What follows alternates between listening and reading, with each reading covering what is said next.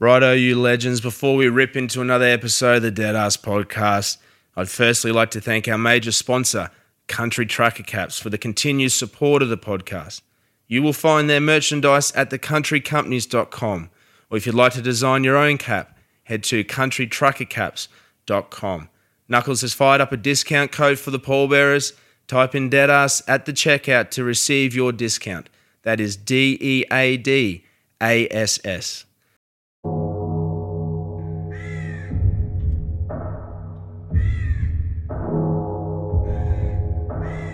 Welcome to the Deadass Podcast.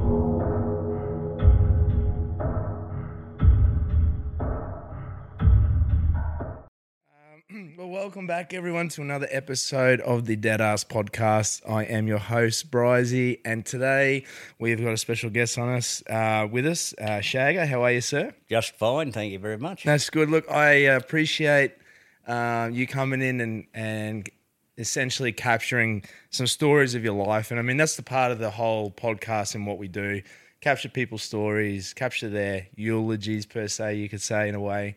Um, and, you know, um, you've got quite an extensive history in education and in the force and all the bits and pieces. So I'd love to hear some of it, um, if you don't mind, sir. so, yeah, so pretty much like we take, kick it off from um, you know maybe where you grew up and what you did and stuff like that, and then sort of leads into where you know what you did for a job and all the bits and pieces and some of the stories that go with it. Ah, Very well. So over to you, sir. Well, we'll start at the very beginning. okay, sounds good. I don't love like it. to publicise this too much, but No. I was actually born in Sydney. Oh, were you? Yes, so I, I had my family, two brothers married two sisters. Okay, yeah. So my, Oh, yeah, my okay. mother and a sister married Jim and his brother. Brother. Yeah. Yeah. And they bought a house together at 28 Remley Street, Lakemba, which Hmm. is down near Canterbury. And um, by the time they'd been there three or four years, they had four kids under five Wow. between them. yeah. And it got to the stage where my old man more or less said, Listen, Ed, I think we might have to move out of here because if we stay much longer, we'll end up never speaking to each other again. So my old man decided that he was going to make a move and move to Queensland. Yep. So he left and went to Queensland until he found a job. Very clever man, my old man. He uh, he a bit soft for business. Sure. He he was an electrician by trade, but never actually got his papers because he had a fallout with his boss and Oh, yes. told Yep. him to fuck off. and uh, so he rewired our house. He was a very good electrician, actually, but never had papers. So he had a, a business as a courier work. He sold fruit and vegetables for a while in Sydney. He had a fruit run, but my mother made him give that up because he he was too soft. If people couldn't pay, he'd give it away. It was costing him money. So, so anyway, he went to Brisbane and he got a job as a proofreader at the Sunday Truth. Okay, yeah, sure. And uh, the bloke interviewed him, said more or less, uh, "What makes you think you can be a proofreader?" Yeah. And the old man handed him a dictionary and said, There you go. So he went and hunted through the dictionary and said, You know, anti disestablishmentarianism. Well, the old man spelt it and told him what it meant, and then he he said, You hired. So he did that for the next Wow. 10 years or so. But, but uh, so we moved to Queensland when I was five. We stayed at Shorncliffe, which is just the other side of Sandgate. Great place for a kid to grow up. I spent from the time I was about 10 or so most of my life in the creek, rowing a boat, crabbing and fishing. Yeah, nice. And then uh, I got married at 17 and had my first kid. I got called out of a Maths 1 lesson or a Maths 1 exam to see the birth of my first boy. Be- Wow. He'll be 48 this year. Yep. Oh, sorry, he was 48. Shit, two days ago. I should have rung him. Uh, but, uh, yes. anyway, and uh, I, I, somewhere along the track, ended up with Mrs. Mark too. So Yep. I now have between us eight children, Wow. which are bleeding me dry. Just when you think you got rid of them, they keep coming back like flies at a picnic, little buggers. But yes, so between Mrs. Mark two and I, we have eight of them, and I uh, at seventeen Yep. having a small child, and I, I was looking at well, what do I do to make enough money to Yeah, of course. keep a family? Yeah. And I almost took a job. I was almost the assistant curator at the Queensland Museum. Really? I, I would have been in the reptile section, but I did a job interview and uh, only took one applicant out of 2,000 or so every couple of years. And Yeah. they offered me the job of a cadetship, but the wages were shit. What I didn't realise at the time was you were guaranteed three months a year collecting specimens and you were on TA and other allowances, which would have been double what I was getting when I Uh, opted to take the Teachers College one. So I ended up at Teachers College on a Commonwealth scholarship and Yeah. lived on $32 a fortnight for a few years. And in Yeah. between, worked at the Olympic Tire and Rubber Company, TA and at uh, the fertiliser factory at Pinkenba, painting houses and various other odd jobs till I got through Teachers College. so and just then- to make that bit of extra money for yourself. yeah, well, that was the grey. You could live on back then thirty-two bucks, but you get an unexpected electricity bill or something like that. It was handy to have a little gravy on the cake, so, Yeah. so you, you needed a little backup system. So Yeah. every holidays I used to work, and then I got posted to Biloela. I was the first itinerant phys ed teacher in Biloela. I used to have a run there. yeah, rightio. Yeah. So that's my first connection with this end of Queensland. Ah, really okay, rightio. Yep. and uh, I spent well three years at Biloela. I used to do Biloela, Thangool, Greycliffe, Goovigen, Jambin, Prospect Creek, and Mount Murchison on a bit of a run. Yeah. Okay. Sure. So it was it was an interesting place. I had some friends. Um, I actually went to the wedding of one of my former students from there. I, Did you really? Yeah, kids write you letters when you're a teacher, and Yeah. you write them a letter back, and they write you another one, and then eventually they forget about it, and you go, "Thank God for that." but I hadn't heard from Bernie for about ten years since he wrote the last letter, and he rang me up out of the blue. How he got my phone number, I have no idea Yeah. Sure. and invited me up. I was actually at his wedding, so you never, Wow. like I said, you never lose track with some of them. You definitely leave some impression on some of them, don't you? Bump into here. Yeah. Well, he used to be him and another two young fellas, bloody Ken Ely's, uh, that's Ian Ely's younger brother, and a fellow by the Oh, name of Raymond Linky. Every Saturday morning, I'd wake up and they'd be sitting on my fence. And then I would go up to the storeroom at the school and find them a football or a basketball or something like Yeah. that and go, there you are, now piss off. I'd get them started on a game and then they'd drop it back at tea Yeah. time and I'd see them on Monday morning, basically. But from there, I went to the Sunshine Coast teaching. After 10 years, had a few voice troubles. So uh, I moved into the classroom. I got impeached from grade one because they reckon my kids grew up too quickly. Uh, we didn't walk hand in hand in lines. I used to say, right, kids, I'll be at the library in five minutes. You'll be there quiet and lined up. And they would go. That would do it. Yeah. And they were extremely independent little buggers. Yeah. That's what the other grade one ladies didn't like, I think. They Yeah. come up, Sir, I haven't got a pencil. I'd go, oh, I'm not your mother. Beg, borrow a steel one. Just get back to work. Wasn't a kid in my class that couldn't tie their shoelaces Yeah. by the sixth week. And that and that make that's you know that makes sense, but because I remember I had a teach, and this is proof in the pudding because I my the teacher I remember is my grade four teacher, Mr. Quartus, at Allenstown. He was that he was that old school teacher, you know, and he's the one that I went from Canberra coming up here, and I'll never forget it. He came up to me one day, I think it was about a week in it. He said, "Enough for that, um, enough of that handwriting. You're doing cursive writing now." And I met it that one day. He made me change it, and then by the end of it, because of the way that he was his teaching method, it it got me through, and I ended up getting like straight A's. That was like the only time I ever got one, and he he was the toughest teacher, but he's the one that imprinted on me, and it worked. It did. Oh, well, we, uh, we actually took a 100 grade ones up Coolum Mountain. Yeah, right. The boss said to me, oh, look, oh, I don't know if, I don't think the parents would agree to that. He said, but, you know, he didn't want us to go. Yeah. Uh, I said, well, here's the notes. I've sent them home. They've been approved. We're going on Monday. he nearly died on the spot. The only injury, we had a scrape knee. Yeah. Uh, but I ah. took 100 grade ones at the top. We had red frogs and green snakes. And Yeah. we pointed out the landmarks of the Sunshine Coast. And Yeah. Learned about a compass and all sorts of interesting things on the top, and then we took them down again, and they all survived. Yeah. And by the time I'd had them for a year, uh, you know how they send a school note home with the grade sevens? Oh yes, yeah. Yeah, well, they used to send them home with my grade ones because they know that it'd actually get there. so they, they were more dependable than their older brothers and sisters. Anyway, so I got sacked from grade one. Then I was the Jive five for a year, and then I went to grade seven, and they just uh, they basically gave me all the kids no one else wanted, which suited Oh, me just fine. Yep. So they would start off with 36 kids each. I'd have 23 at a mountable at the end of the oval where they Yep. couldn't cause too much trouble.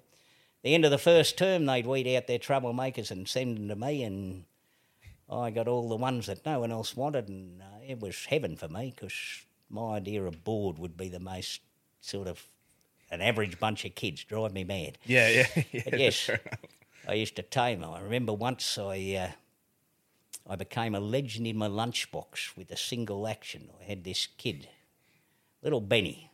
Don't write on that paper till I finish writing on the board. We were doing a test. Yeah. Kept picking up his pencil. I'm watching him out of the corner of my eye. So I had a piece of chalk in my hand and I flung it at his head. and I sent the pencil cartwheeling out of his hand. And the whole world went quiet. Every kid in the class, did you see that shit? Anyway, by the time I had lunchtime, we had every kid in the Oval was pointing. That's the teacher who can knock. and the unfortunate part about that is I could never throw another piece of chalk for the rest of my life because it would shatter the legend. But uh, yeah, that's right. It's a one and done. every now and then I used to cock the arm as if I was going to, everyone in the class would stop. It was a wonderful tool of control, I can tell you. But yes, uh, I did achieve legendary status with that. But as I said, I, I used to have to kick the board and stuff. Or I couldn't throw chalk anymore. It, it took a lot of the fun out of the classroom for me. But anyway, so after uh, after 15 years as a school teacher, well, actually, after about 12, they they did away with school inspectors, which I thought was a good thing at the Yeah. time, but I later realised it probably wasn't because uh, it got to the stage where they restructured the public service and Uh, yeah. every principal was Yeah. put on a band. And if you're a band 10 principal, then you're basically on the same band as the regional director. And unfortunately, made you virtually untouchable. Oh, okay. So you could completely fuck a school and there was nothing anyone could do about it. Yeah. I had a principal that completely destroyed uh, Oh, really? That's a shame. the most cohesive staff I'd ever seen yeah. in about two years. Uh, I used to dread going to school for a while because I would wonder who I would find crying in the staff room that morning. Yeah. Ah, okay. Yeah. And I didn't mean first year teachers. I meant Season. old fellas that have been teaching grade seven for 25 years. Ah. tear. So I used to storm into the principal's office and the secretary would jump up and go for a walk on the oval and I would slam the door and I would lean over his desk and give him some stick for a while and then and uh, eventually I got completely disillusioned with the education department. And I thought, God, I'm not qualified to do anything else. But at that time, it was the end of the Fitzgerald inquiry. Okay. Yeah. so, sure. uh, so I thought, well, I had a couple of mates who were coppers at that stage. I could never have been a copper coming out of school because I, I knew a couple of kids that went straight to the police service and they were both absolute wankers. All they wanted to do was sit at the end of the street and write their grandmother a ticket. Oh, know, and- okay. Yeah. Yeah. uh, Fortunately, I must say something for the system because neither of them lasted longer than 18 months. And Oh, so they, they weeded them out. Oh, that's good. But 20 odd years later, I sort of went, had a few mates who were coppers. And I went, eh, why not? It was the end of the Fitzgerald inquiry and I'm looking for an educated police force. Yeah, of course. And I scraped in at five foot eight and a half as for a height requirement. so I threw my hat in the ring and uh, heard nothing back for 12 months. Didn't even get to say, thank you very much for your kind application. And I went, oh, all right then. Yeah, right. But by that stage, the union rep at the school I was working at had decided for my own good that I needed a transfer, and they I'd applied for a transfer a couple of times, and the principal had blocked that Oh, really? That, why would they do that? Why? Uh, because I think he wanted to crack me, like he Oh, cracked okay, it was, it was like a it was like a challenge for him or something, or whoever. possibly, Yeah, possibly. Yeah. But uh, he used to come to my room and I'd go, "Fuck off."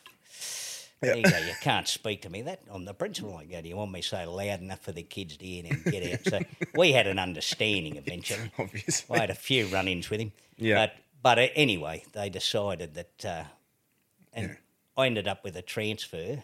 You did. And about a week after my transfer came through, I got a letter back from the police service to say Ah. because of the results of the Fitzgerald Inquiry. report, Yeah. they were going to restructure the academy so they didn't take any recruits for a 12 month period. Oh, okay. And they didn't bother to tell all the recruits that had re- applied. Yeah. They, uh, they just didn't answer for 12 months. And then after 12 months, they sent a letter and said, be at Roma Street at this time on the 4th of February. And I went, oh, shit. So by that time, I'd moved to another school and it was quite remarkable to be a school where the kids were happy and good Yeah. morning, sir. How are you, sir? Can I do something for you, sir? And no one cried in the staff room. And I went, shit, this is the way I remember. I was tempted to stay, but Yeah.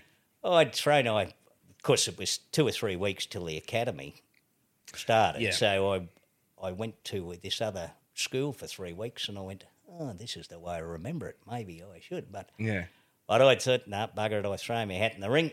So off I went.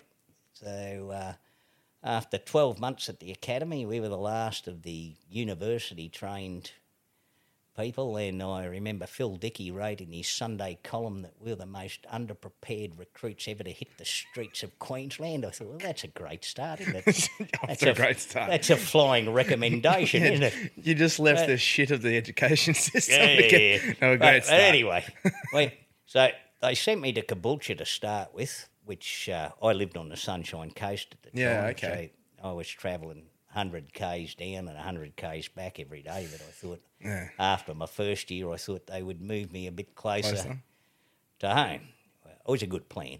Yeah. But anyway, Caboolture was probably one of the best learning stations you could ever go to because by the time you've been at Caboolture for 12 months, you will have seen one of everything and probably a whole lot of things that you didn't even know existed. It was quite a remarkable place. I, I've heard that Caboolture's still the same. yeah, I know, it hasn't changed. hasn't changed at all. Probably got a bit busier now. But uh, Yeah. I, I used to say there was the old section of Caboolture, uh, the Waytown area. yeah. I used to say it. Uh, it didn't rain in. I think it was Toohey Street. I was sure it was. Didn't rain in Toohey Street because the bastards would steal it before it hit the ground. it, it was. It uh, was a remarkable place. You would you'd hit the hit the ground running when you got there. There'd be twenty jobs on the slate, and when you left at the end of the day, there'd still be twenty jobs on the slate. They, Wow. they never Yeah. disappeared, but I did. Uh, I did learn an awful lot. It, uh, a lot more than I would have be walking the beat in Brisbane anyway. Yeah. I, uh, I had many experiences at Caboolture that were just quite strange. Yeah. Yes. Could imagine. yeah. I recall one day we had a call about uh, someone standing in someone's rose garden. And we went, oh, is he attempting to case the place? No, he's just standing in my rose garden. Hmm, all right. So we turn up, and old mate's old fella tending his rose garden there, and he said, uh, "You the bloke that wrote? Yeah, yeah. He's gone now." I said, "Oh, okay." He said, "But he was over there talking to the hibiscus for a while before he left." All right, so so we go back to the station, and about thirty minutes later, we get a phone call about uh, someone stealing, walking through the checkout without paying, which Okay. is just round the corner from the rose garden, man. Ah, okay. Yeah, sure. And we turn up there, and what happened? Oh well, there was this fella came and he was doing like running starts on the footpath here for about ten minutes, and then then he came into the shop, and he was walking round, and then he started eating ice cream, and then he picked up a box of chocolates, and he walked out of the checkout. and One of the girls yelled at him, but he just kept going. Yeah. I said, "Oh, righto." And and then the funny thing is, she said he came back to the checkout girl and gave her a flower and the box of chocolates and said, these are for you, dear. And, and then he went again. And I went, oh, I see. So do you want to make a complaint of shoplifting or not? Well, not really, because he didn't really. I suppose he'd taken ice cream, but he didn't really take Yeah. anything. He brought the child. I said, and so he's disappeared. No, he's over there, standing across the street. And I look across the street, and there's this fella standing in this clump of palm trees. You know those little skinny palm. He's standing there, and there's this bloke watching him from a doorway. And I've gone over and I've gone, "Hello, mate. How you going?" He goes, "Hello." And the bloke comes out. He says, "Yeah, this. Uh, he's just been in my house." I said, "And what did he do?" He said, "Well." He had a paper and he said, Is this yours? And he put it on the table and then he went out again and he's been standing in amongst the trees. Jesus. So I gone, righto then. so I drag, oh mate, I said, righto, uh, where do you live, mate? And he goes, uh, and I go, what is, uh, mean? And anyway, he said, led me across the street. and We stopped next to a post office box near the shop. Yeah. And he starts looking in the post office box. and I said, What are you doing? He said, I'm looking for the keys for my car. And I said, What's your name, mate? He said, Do you want my real name or what people call me? and he was he was basically changing stations about every five seconds. Oh, Jesus. Jesus, he's on some sort of gear, this Yeah, clown. Anyway. yeah. So I said, What's in your pocket, son? So he's fishing, he pulls out this bunch of keys and he puts them out to me like this. And I go.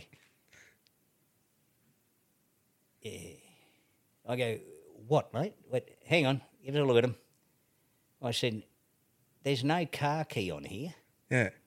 And he went, Oh, I don't have a car. And I'm like, Shit. anyway, I said, Have a look at these keys, son. Yeah. He said, Do you see something funny about that? And he went, Yeah, they're all silver. I said, No, there's no car key. Where do you live? He said, I live in King Street. And I went, That's great because we're on King Street. Ah, oh, said, okay. Yeah. Which is your house?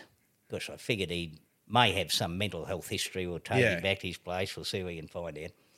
Anyway, we he said, Well, it's a house that it's got like, you know, one of those things that come out near the stairs and there's a blue tarp on it. And I went, Do you know where you live? He said, Yeah, I live in King Street. Fuck me. He said, What else have you got in your pockets? Looking for some ID. And Yeah. he goes, and then he looked very guilty. He snatched his hand, closing in. I thought, Oh, hello, we got some dope here. And Yeah. Gone, They're leaves. He went, Yes, hibiscus leaves. and I went, Oh, shit. Anyway, I grab old Spoon Boy and we go wandering up King Street. About 400 metres up, there's this white weatherboard house with a little porch bit that comes out to the stairs and there's a blue tarp around it. yeah. And I've gone, Is this your place? He went, Yeah, I live here. So we went upstairs and we had a look round. I found a couple of envelopes and I found um, a bill addressed to Damien de la Costa, Yeah. our boy. Sorry, Damien, if you're listening. but, uh, anyway, I found another letter Yeah. to another girl's name, and she was she worked at the hospital, Oh, okay. from the Ah, so okay, yep. I've rung and eventually got them to answer. And they said, Do you know this guy? And she said, Yeah, yeah, he's my flatmate. I said, Has he got any mental issues? He's acting very strangely. Yeah. And she said, No, he's normally all right. He's got no problems that I know. I said, Does he take any medication? She goes, No, not that I know of. And anyway, so I get back to Damien. Mate, have you got any identification here? Yeah. Where's your wallet? You go, Oh, in my room. So he wanders off into his room and he's not back in five minutes. I better go and check on him. And he's sitting down in front of the television going, he's playing a video game. The only problem was the television wasn't on, and nor was the controller. But he was having a wonderful time, and I thought, he's off the planet, this Holy boy. So- anyway, I, I eventually, oh, and then Dan's radio, my partner's radio goes off. It's pinned to his lapel, and the Dane, Yeah. is that for me? He goes, no, no, it's not. So we took him up to the hospital and said, look, we don't know what he's taken, but he's he's completely off the wall. Yeah. And they said, Leah, just put him there and lie down there. And he's sitting in the, the casualty section at Caboolture. And uh, next minute he starts to leap up, and I'm going, Whoa, boy, what are you doing? He said, Earthquake, didn't you feel it? And I said, No, we did not feel the earthquake. You just lie down there, behave yourself. Anyway, he tried to jump up, and he was concerned that the whole building was going to fall on his Oh, head. And jeez. finally, old mate in the white coat comes back with a needle full of some wonderful stuff and goes, Zap. And Damien carries on a bit more, so he gives him another dose and goes zap again. And Damien goes, "You," and collapses in a bit of a heap. And I said, What the hell was that? He said, "Mm, Just some giggle juice. I said, What are you talking there? He said, Valium. I said, Seems to me, he said, Yeah, well, technically that'd be enough to drop an elephant. I don't know what the fuck that guy's on, but it's good shit. Anyway, so we left him there. Yeah. I rang up a couple of days later to check on him, and he was still Still there. at the hospital, and he was just about right. But on that very same day that I checked on him, I got a phone call Yeah. About a fella talking to a tree just up the road, and I've gone, oh bullshit. Uh, so I go and find old mate, located him standing in someone's backyard, and he was actually having an animated conversation with a daisy or something, and I've just gone, who are you, sunshine? And he just he was changing channels every time. I've gone, hmm, I've seen this before. Yeah.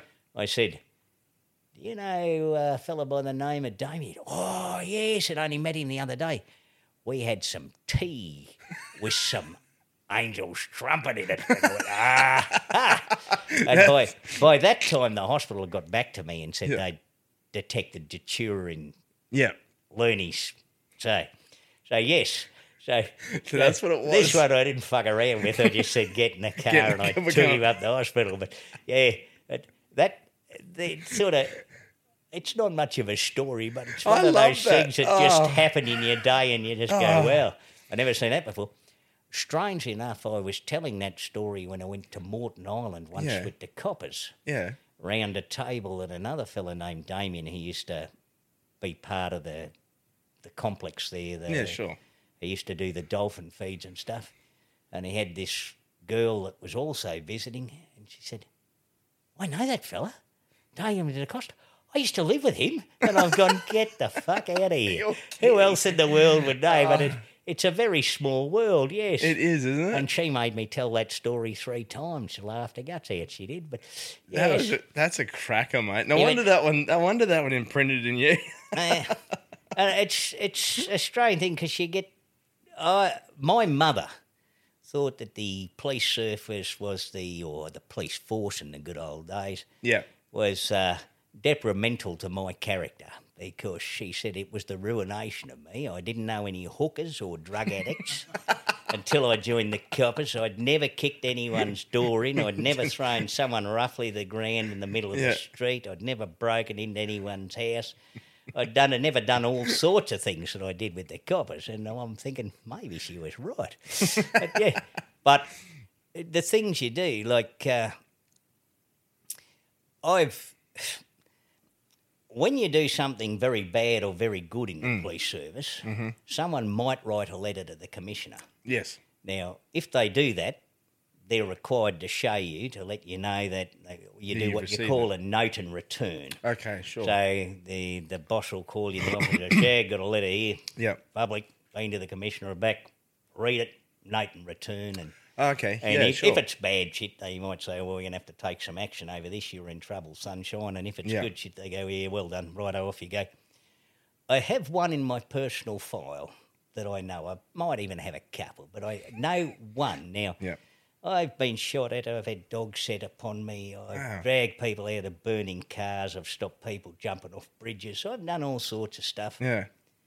And I have a letter that went to the commissioner and back, and it's still in my personal file there. The most wonderful commendation from a little Scottish lady for killing a spider. Really? Yep, that's the only thing that was big enough to hit the commissioner and bounce back again. Wow. I get a phone call at Redcliffe Station Yeah. at three o'clock in the morning. Eh, help, help. and and I go, oh shit, so we got the hand on the gun going up the driveway and Yeah. And there's this little Scottish lady about four foot six tall. It's, over there, pointing at the wall, and she's got little soggy slippers where she's wet herself. She's absolutely petrified. And there on the wall opposite was this enormous huntsman spider. You're kidding. And I've gone, oh my. Can you kill it? Can you get it out of here? I've got, oh, if you got a thong, you haven't peed on. So I found another slipper and I gave her a bit of a smack on the head. Not the lady, the spider. And uh, and then, of course, the spider, being as big as a dinner plate, rolled its little legs up and turned into a spider this big and robbed me of all glory. It wasn't even a trophy spider anymore.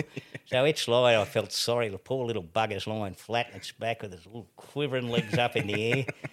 And I, I gone, there, lady, she said, can you get it outside? So I've got to grabbed it by one of its quivering little legs Yeah. and thrown it out in the garden. Oh, can you have a cup of tea now? Oh, I'm, oh, so thank you very much. So you wanted to adopt us on the spot. You're the most wonderful Oh. people in the world. What a sweetheart. And and eventually I said, No, lady, we got jobs to do. We better go. out here. we Yeah. got out in the car. My mate says to me, What the fuck is the might of the Queensland Police Force doing flogging spiders for old ladies at three o'clock in the morning? And I looked at him and said, Well, who else is going to do it? That's wow. and he looked point. back at me and he went, "Yeah, you're right. You know now." Now, her, her nearest living relative capable of flogging a spider was a son-in-law, Mm. Yeah. and he lived in Bundaberg. And I sincerely doubted if he was going to come down at three o'clock in the morning Yeah, that's true. to flog a spider, and the chances of the spider still being there after a four-hour drive are pretty slim too. So anyway, that went to the commissioner, came back, and it's still on my personal file. And did you have to, just, if it's a positive one, do you still have to note it and return Oh it? yeah, just note and return. That's So- how I. That's how I know it's on my file. That's how I know she even wrote a letter. But but uh, and then the next week I did my first double murder. Wow. Another little Scottish lady, Bill and Ben the Budgies. Yeah. Help! Help! Oh, it- oh fuck! Not again. Some birds. So there's two budgies in a bird cage, and this tree snake had managed to get in Ah. through the cage, and of course it now had two lumps about as big as eggs in its Yeah. belly, and it couldn't get out again. So Yeah. she's dancing around the s- saying, "He's there! He's there!" so Bill and Ben were gone, but I had a fair idea of where they were. yeah, So- you, you could so- get a good so anyway, I uh, I said, "Have you got a pillowcase, lady?" She said, "Oh yes, I got it." And then I said, "Do you want it back?" "Oh no." So I took the snake containing Bill and Ben and I put it in the pillowcase, and then she thanked us greatly. Didn't get a letter for that one. though. you didn't get a letter. That No, one seemed to be a bit more and- dangerous, mate. And, I, and I, I didn't I didn't think I'd bother to retrieve Bill and Ben because they they were pretty well gone. yeah. So I got back to the station, and there was Jeff the sergeant, who was a lovely, mild mannered fella. And back then at Redcliffe Station, Yeah. we used to have the radio room that used to dispatch the the cars all over the place, and Jeff was manning it by himself on that, and it was in a little ante room behind the counter, and between the counter and the main hallway. And uh, I didn't realise that Jeffrey was absolutely petrified of snakes. oh, So- shit. So I walked in and I just tipped this snake out on his console while he was operating the radio, and he near had a out of out of body experience. Uh, so I promptly grabbed the door and pulled it shut while he was in there. It was like a human pinball machine. He was bouncing off shit everywhere, going, "You bastard! I'll kill you! Get this fucking snake out of here!" But it took him about 10 minutes to realise, of course, that he could have just opened the door and gone out to the. So, next minute he opens the door, he comes flying over the counter Yeah. in the, the day room. and up the hallway he comes about to kill me. And by that time, I had retained the snow, uh, retrieved the snake, and I was waving it at him, and he wasn't going to come near me. It took him a couple of weeks to forgive me for that one. I would Yes. too. yeah, it was, it was He's got a, a genuine fear. quite entertaining at the time. So then I took the snake home and let it go at my place because I Yeah. quite like tree snakes. But yeah. I, I have probably retrieved, oh, in my police career, a dozen snakes out of people's lounge rooms, Yeah. True stuff. Officers and yeah. and then what do you just take them home? Well, not the big brown bastard, but uh, the tree snakes and the carpet snakes. I, I used to just take them home and let it go at my place. Yeah, I- But yeah. I wouldn't yes. be wanting to leave. Um, I wouldn't want to be leaving that around too. Oh, geez. Uh, anyway, so I Caboolture, like I said, you see, you s- seen one of everything. I saw a bloke Yeah. throw himself under a train. Oh shit. Yeah. Sure. a oh, very messy picking that up too. Oh, I it tell is. you. Yeah. When you I get could to imagine a train. that, and uh, Yeah. there's not much left in him. Nope. Had one on the just slightly humorous. Uh, unfortunately, you you have to realise that coppers have a very black sense of humour because they see so many terrible things. Of course they do. they 100%. basically manage to make light of anything, and, they will find humour in the most ridiculous And yeah. situations. I recall once at Caboolture there was a fella who was a little bit pissed, Yep. who attempted to cross cross the Bruce Highway and got hit by a truck. Oh yeah. Shit. Yeah. Now, guess what his name was? Mr. Frogger. Oh, and at the same time, there was a video game had just come out Come on out. a Nintendo or something. Yeah, Where Frogger, there used yeah. to be the frog would jump, Jump. from the lily pads, be, uh, get run over by, By a speedboat. yeah, oh, yeah. jeez. And Mr. Frogger became legend for a little while around the station. Yeah, Oh, R.I.P. Mr. Frogger. Frogger didn't make it. Oh, And it wasn't a speedboat; it was a very large truck that hit Mr. Frogger. Well, it's And, uh, it's funny that you say that because, like, you know, look, you know, we deal with the fuel industry industry side of things, and we see that sort of stuff, those accidents and all the time. And you've got to have you you have to have that sort of sense of humor with that stuff because if you don't, it will bloody chew you up, Oh, it does. Yes. you know. And if you're not if you're not lighthearted with it, it will it will get you. Another time, I uh, we took a fella that had an unfortunate accident. He had uh, guardrail spear and Oh shit! Yeah, crack his head in two, basically. yeah. So we took him to the morgue, and then they rang us about half hour later and said, "Where's his brain?" And we've Yep. gone, "Oh shit!" So, so, so obviously it had cracked him, and Yeah, of course. Yeah, and I went back and we found it in the passenger yeah. well in the car. So Oh, had of course. Yeah. and to pick that up, put it in a plastic bag, and take it back so we had a complete picture. Yeah, yes. Get the get the whole form Although I think an autopsy wasn't required to work out what killed him. But Yeah. there you go. Oh, jeez. We had we had numerous experiences with. Yeah. Yeah, well, I mean, it's funny how like, um, and like that, uh, you know, you can only, you can't. How do you work? How do you warm up to that sort of stuff too? Eh? Like you guys just get got thrown into that sort of shit too. Like when you join the force as well. Eh? It's not like, hey, we'll start you off with someone that's just died from natural no, no, no. causes. Some someone at a nursing home or something or a hospital. Then we'll. We'll urge you into this and this and this, and finally work our way up to that. Now we'll just throw you right in the deep end. Well, well, you could look at uh, you could look at the police academy really as kindergarten. Yeah. Okay. you, Yeah. you basically know nothing. When you hit the streets, you learn a lot in a big hurry. Yeah. Yeah. Of course. And and like I said, the you find all these things that you didn't realise was in your job description. Yeah. Yeah. Of course. And like when a lady rings you up and she's in a panic, and I go, "What's wrong, lady? If we had a breaking into here," and she goes, "No, but I've locked myself out again. And if my husband finds out, I'm in real trouble." I said, "So what do you want from the police?" You'd know how to break in, wouldn't you? I'm going, "Oh, fuck, all right." So. I found a sliding window, bump, bump. Thank you very much. So there you are. I'm paid to break into houses Pay, not paid just for being not just with the search warrant. I, I, I'll tell you a story about Yeah. a break at uh, when I was working at Redcliffe. I used to work. They used to do Deception Bay and Redcliffe from time. times. I was relieving it. Uh, no, it might have even been when I was at Caboolture. Anyway, Yeah. I got a call about a single vehicle accident. Mm. And some fool had come to a dog leg and gone straight ahead and parked himself in someone's rock garden. Oh, okay.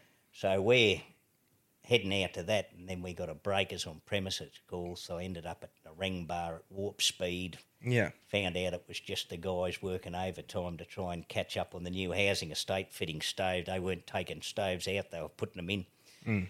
And then I said to me, mate, we better go to the accident. I don't suppose anyone's still there now. Anyway, so an hour later we turn up.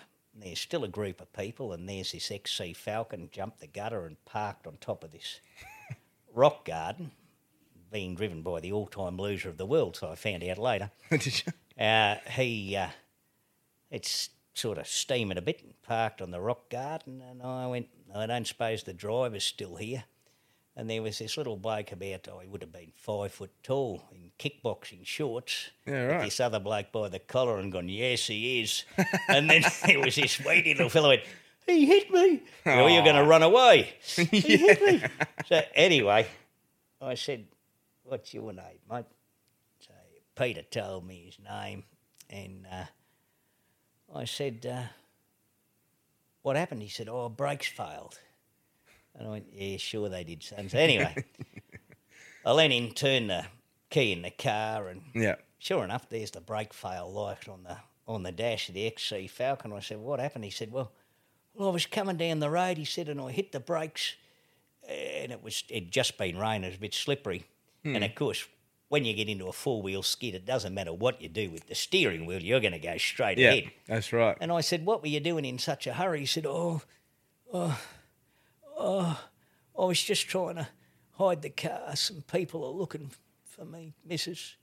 And I went, So you're in a hurry to hide the car? I said, Where do you live? And he lived just round the corner, basically. Oh, okay. And I said, Mate, have you got a license?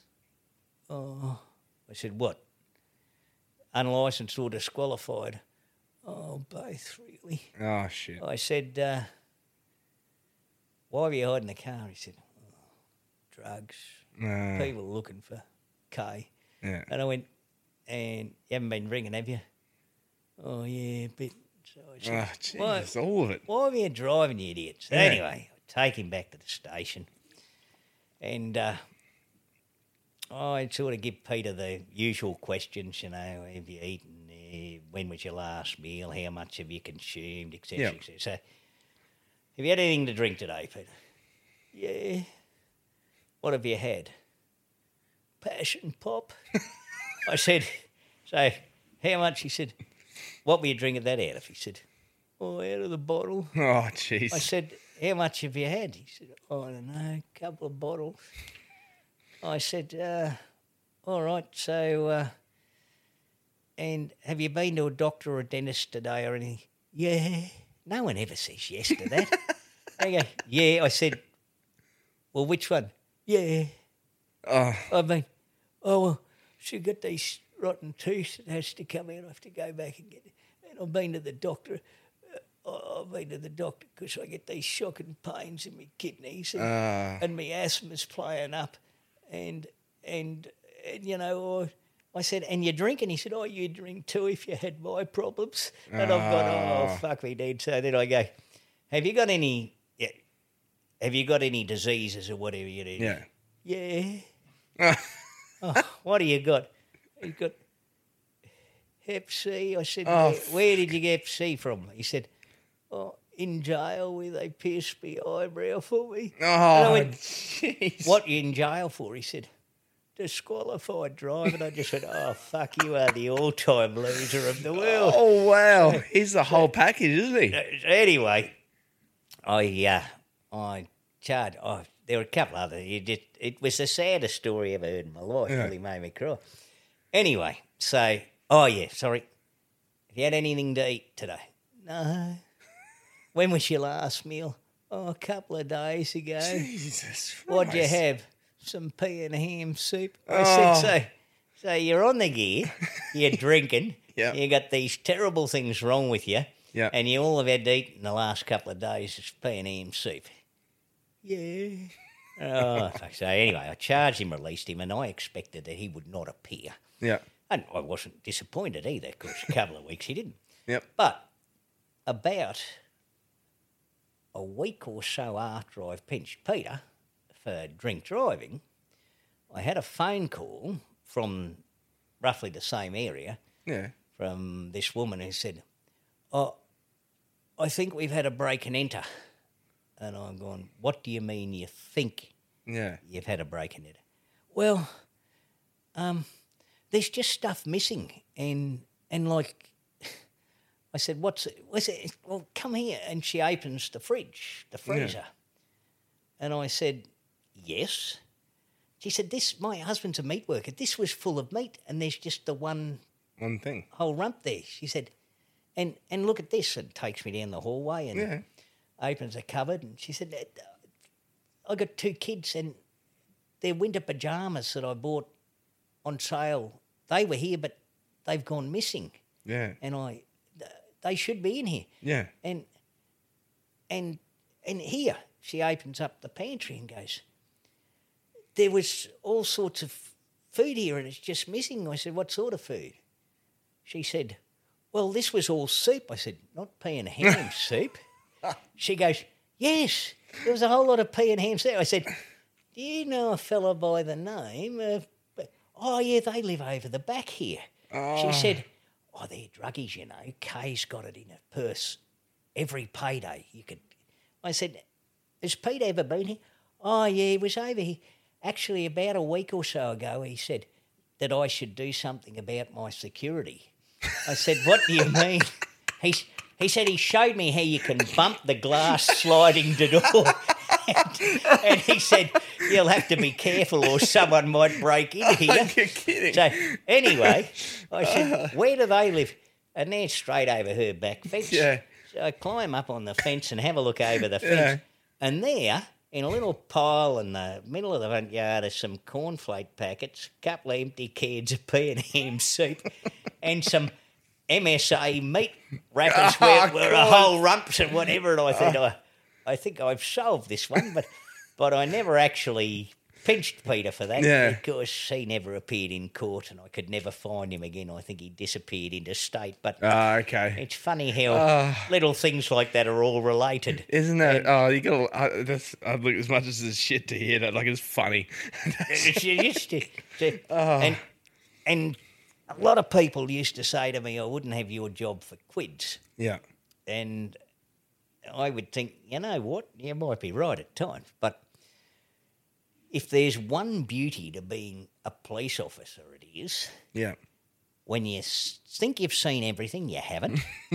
and when you come in and you go, oh shit, I've got paperwork coming out of my ears. I need to get this done. I've got three court briefs to get done. You think you're going to sit at your desk and be bored shitless hmm. for a day. Somewhere the shit is going to hit the fan and you'll do something that you didn't think you were possibly going to do that morning. And there's, Yeah.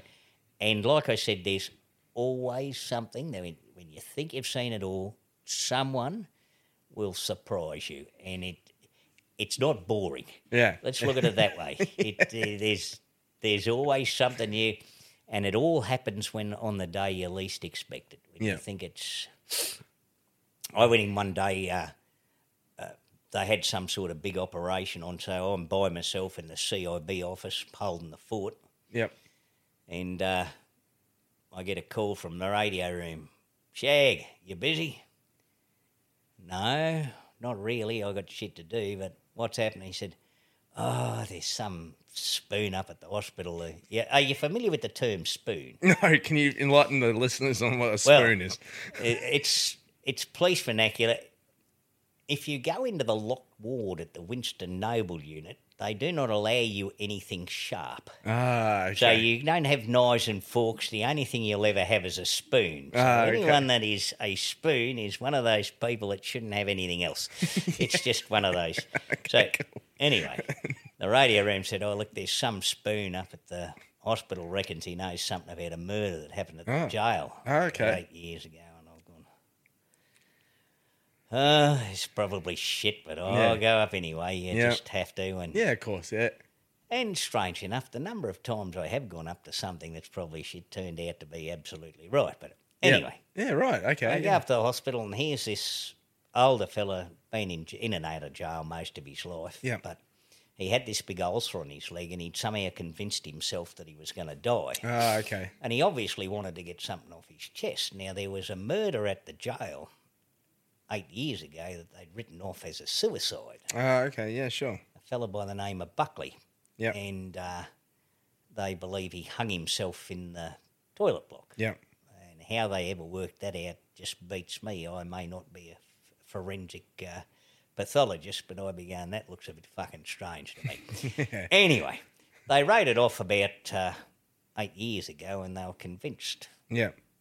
There were a couple of, there were homicide from Brisbane, thought that the Rocky boys hadn't done a good job of it. But anyway, I went up and had a yarn to old mate and I went, mm, this sounds a bit interesting. So I've basically got a complete statement from him on a napkin and the rest of it on tape. Yeah. I've gone back to the office and I've rung up homicide and said, listen, do you guy know? I didn't know if there had been a murder because I wasn't there at the Yeah, time. Yeah, of course. Yeah. So I rang him up and said, do you guys know anything about a suspicious death at the jail by this fella this- Buckley? Yeah. And next minute, I'm speaking to the senior sergeant in charge of homicide. He said, What do you got? And I proceeded to tell me that uh, this fella had. Yeah. And he said, I'll be up there tomorrow. Will you be working? Make sure you are. And then I ended up at Mariba the next day, and Oh, wow. it turned into a, a murder investigation after eight years. And eventually, Gunny Robinson, Marcus Knight, and someone oh, I can't remember, Wesley Williams Yeah. were charged with the murder of Mr. Buckley Wow. eight years previously. And like I said, the the sort of things you You ju- that's Just- that's that's crazy. pop up out of the blue, and Yeah, if you it's phenomenal. if you don't go, Yeah. And was he was he- was he like a witness to it? Was he or did he seen it himself? The guy that he he saw the three of them take Ah, okay. in Yeah, and- okay, and then- and and then there- there's come out. always been questions asked about what happened, but. You know, it's not Wow. every it's not every day that you solve a murder. But No, of course But, not. know, Especially you when just- you're just filling in. Yeah, well, I was just there by myself. Yeah, I wasn't that's it. really filling in. I Oh, yeah, sorry, I mean, you- I, yeah. I was the only one available. Sorry. Yeah, and it's probably right. lucky I was because there were a few other people in there would have gone, oh, this is Yeah. shit. I wouldn't even bother. And they probably didn't. They and probably because, oh, mate, the only other thing we usually arrest him for was public nuisance or drunk the, on petty theft. So as soon as you heard the that guy- guy's name, you would have been like, "Ah, fuck, here we go." Well, I knew of him, and there. Yeah. and, and jobs just pop up. And sometimes you get, like I remember once when I was at Hervey Bay for Yeah. a while, they wanted me to go and do a job, and I said, I'm not doing that one. Yeah. And apparently, some people had complained that the school kids made the parrot next door talk, and it was a noise complaint. And I, yeah, yeah, yeah, well, it's on the job list. I said, well, cross it off because I'm not going. But, uh, yeah, we used to get some interesting jobs, but Yeah. like I said, catching snakes and breaking into people's houses and Did you did you um did you ever do any of that like because you got that you know that side of things, but you on the detective side of it, investigation, where you did all that, did you have to do any of that sort of undercover stuff or anything like that, or did you more just Oh, well, see, I left the chapter out.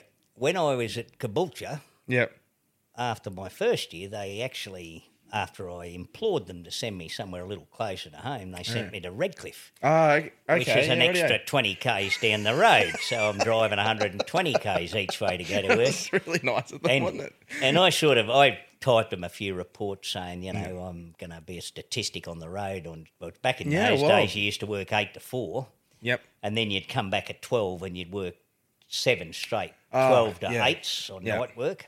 Yeah. And uh, there was no point me even going home because I'd have to turn around and come back. My mother was still at Shorncliffe. I used to just go and have a cup of tea with my dear old mum and go back a few hours later to work. Yeah.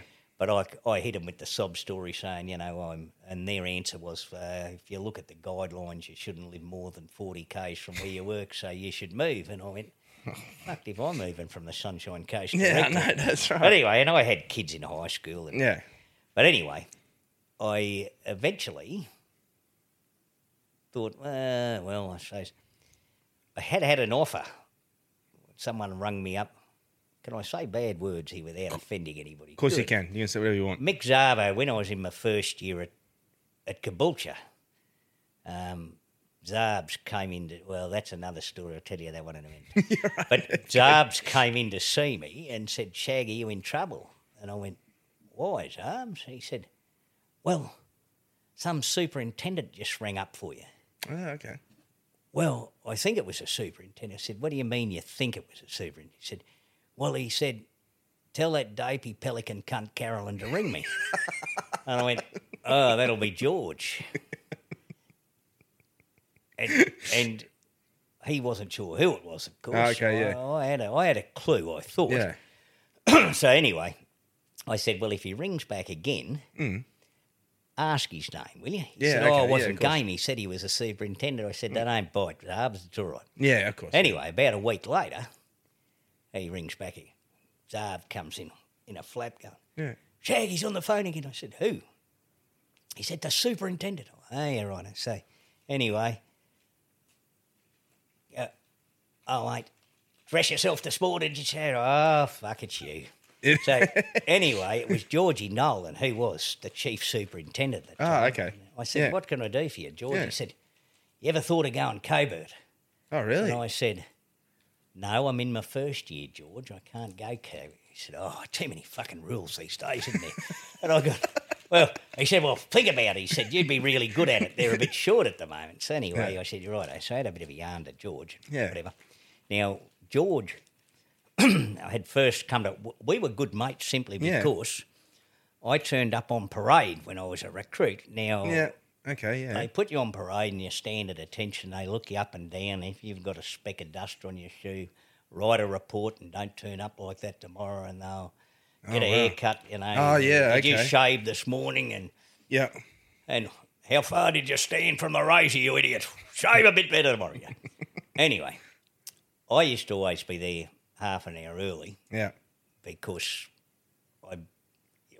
particularly on Mondays, because I used to go home to the Sunshine Coast and come back. Oh, of course, I used to yeah. say at my sister's place, Yeronga during the week, there are Yep. too many rules at the academy for me, so I never stayed there. Yeah, yeah, But- fair enough. But anyway, I've turned up. Oh, well, I was always early. But on this day, I was actually at my sister's place. Yeah, I sure. wake up in the morning and there's this blinking alarm and I've gone, or blinking clock, and I've gone, oh shit, power outage. Ah, It's at 12 o'clock going blink, blink, blink. Oh, And I've shit. gone, what time is it? And I'm going, shit. So I jump in the shower and I bolt. I'm still 20 minutes early. oh, okay, radio. Yep. But whenever I used to get there, I used to have these half a dozen girls that would come and, oh, Shag, you're a scruffy bastard. They picked the lint off me, straighten me up and brush me. Yeah. I had my little harem of girls that would look after me and make sure that I was presentable because I didn't really give a shit. and anyway, we had those elastic ties you used to put over Oh, yeah, in case yeah. someone grabbed you, they couldn't string you. Yes. Well, I'd thrown my tie over my head, and the knot was the other way round. I got my tie on backwards. So they're picking lint off me. No one's noticed I got my tie on backwards. Now, that should have been like technically a shooting offence to turn up on parade. tied So- backwards. I turn up on parade and I'm standing at attention, and superintendent, not just anybody, but the superintendent of the college was actually having parade that oh. day. So he walked past a couple, and then he walked past me and looked me up and down, walked on, and then next minute I see him take a step backwards and go, "Your fucking tie's on backwards." And I went, I went, bullshit, sir. He said, no, it's fucking on backwards. I said, bullshit, sir. He said, have a look, your tires are. Never seen that before in my life. and we had this serious bastard next to me, Mark, the factor. He's gone, oh, shit, we're dead. Oh, you're going to get sacked. Oh, fuck, you know, I go, oh, shut up, Mark. But he was, he was sure that I was going to get crucified. He'd be writing reports until midnight and the next day as well, you know. And anyway, he goes, how did... I've never seen that. Never seen anything like it. Your fucking tie's on backwards. Did you dress yourself this morning? I said, well, no one else did it. Anyway, he, uh, he proceeded to... he was quite It was the amazed by it. amazed. In behind me, Yeah. I got Blackie. I can see his shadow in front of me on the plane because the sun's at the back. Okay, yeah, sure. He's he looks like a snake. He's He's- wiggling around there. He's busting himself. He just Yeah. and eventually he just collapsed on the ground laughing. He thought he was as funny as a circus. Well, the old superintendent just goes, "Oh, parade's fucked. Off you go," and off he went. And so the recruits just sort of look around and not leaving in orderly fashion. We just fell out and headed for the coffee, and uh, there's about three inspectors left on the parade ground. They look like Mr. Bean, you know. Oh, The fuck's going There's on? no recruits to inspect. We might as well go too. So they just got off. Oh, But I didn't hear any more about that for Didn't a you? week. And then the superintendent came to the door of a classroom where we were in attendance. Mm. And the factor's gone, oh, Shag, I told you, you're fucked there. Yeah. You're in trouble. And uh, the superintendent comes up and says, uh, I'd like to see recruit Carolyn, please. I goes, oh, you're fucked, you're fucked. so I go out and I say, yeah, what can I do for you? Uh, Mr. Nolan, he said, oh, call me George. He said, listen, he said, I've got to go to this fucking shindig over at the bloody golf club later this half. He said, the commissioner, all the bigwig cunts will be there. They're as boring as a batshit. He said, how come you g- get a few of the older fellas together? The Yep. older, few of the older recruits. I'll see you over the golf club and I'll regale you with some stories about the protest. Yeah, right, brutal. eh? Yep. Fine. Okay, George. So back in I go, and the factor goes, You're not sacked, are you? I said, No, I'm fine. He said, What happened? He said, He invited me for drinks. He said, Do you want to come? He said, Don't be stupid. I said, No, no. George invited us for drinks. He said, Yeah. A few of the older fellas. I'll, I'll see Reddy and a few of the. So anyway, about half a dozen of us go over that afternoon to the golf club Yeah. and there's no George, but about 20 minutes later, the swinging doors come open from the big conference room, and he goes, Oh, thank fuck, haven't you got a beer for me? and George proceeded to tell us stories. I don't think we bought another beer. He Wow. and so, and from that day forth, Yeah. George, George and I were. Like great I could do no wrong. Yeah, yeah. Everyone else was petrified of the fucking. Oh, you would be naturally, yeah. Every one of you, we'd be on parade. Someone will. Dress yourself this morning, Shag. Get fucked, sir. they keep going. All these other recruits would be shitting themselves. Yeah, and, I, and I was just, I, I led a charmed existence. I could do no wrong at the academy from there. So anyway, It put, would have been a breath of fresh air for them too, but a couple I of years imagine. later, George rings me up out of the blue and asks if I want to go covert. So, Yeah. so after a couple of years at Redcliffe, I decided that uh, there was no way in the world they they were critically short staffed. They were supposed to have Okay. forty seven or fifty two staff, and they were working with about thirty six. Oh wow. So they were flat out filling the, the roster. So getting out of Redcliffe in the near future was not looking good. Hmm. And like I said, I'm travelling 120 k's each way each day. So, That's so I thought, yeah, good thing it wasn't now. I couldn't afford to work. there you go. It costs a Fuel would have been frightening. It was about 37 cents a litre back then, I think. but anyway, I uh, I thought, fuck, I know, I'll throw in to go covert. Yeah.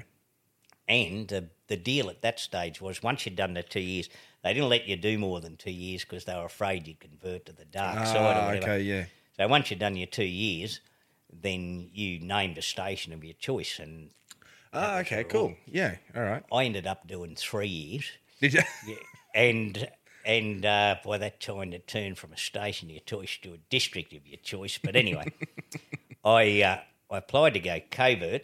I was still at Redcliffe for two and a half years, Yeah. but eventually I know that they took my application and screwed it up and threw it in the bin Did they really? because uh, I actually did one application and sent one directly to Ah. the covert mob, not through the chain of command as you were supposed to. Yep. And when I got called up to go to the covert course, someone came in and said, how, how did you get to go to this thing? I said, Well, I applied for it. Someone said, No, you didn't. Your application was scrapped. And I said, No, it wasn't. I sent one direct. and they were a bit pissed off about that. But I love it. when I told them about that, they, it became policy after that that you would send one through the chain of command and one, One to the and, direct. and they would decide. So That's by cool. the uh, the inspector at the or the superintendent at the station at that time Yep. said that I would not be going. And Mm. the people from crime ops from the commissioner down said if we want him, we will, and I did. So, so then I I went and bought drugs and televisions for three years for a bit of a living. Um, I used to consider myself a purchasing officer for the commissioner. I used to buy them and mark them Exhibit A, and then I made a lot of short term friends, and then it'd all go to shit somewhere down. There's probably still a few people who want to kill me, but Yeah. What was that? What was that like doing all that? Was that pretty crazy? Was that gnarly or what? What did you think? oh, it's uh, Or was it just yeah, like uh, whatever? it's some of the most frustrating shit you'll ever do. Is it Like, really? You're dealing with uh, everything comes back to drugs. When Yeah, you're okay. dealing with stolen property, It's drug related. Everything comes back to drug related. And the first thing you should do is take your watch and throw it to the shit house because you won't need it anymore. Yeah. When someone says the gear will be here by four o'clock this afternoon, yeah, It's sure. And of course, don't forget they need to have time to touch your gear and cut it down a bit so that it's shit by the time you get it because they're playing with your money. And yeah, of course. one of the most satisfying moments in my police career came at Toowoomba, where I did a covert job. I was buying some rock heroin down there for a while. Wow. Holy. And uh, one of the guys I was actually, this fella was selling me speed. Ah, okay. At, it came as part of the job. Yep. He was a little ancillary target that turned up. And he was a furniture removalist sometimes. But Oh, he yeah. was an absolute dick. Oh, really? And he wouldn't lie straight in bed. He he touched me brass and touched Ah.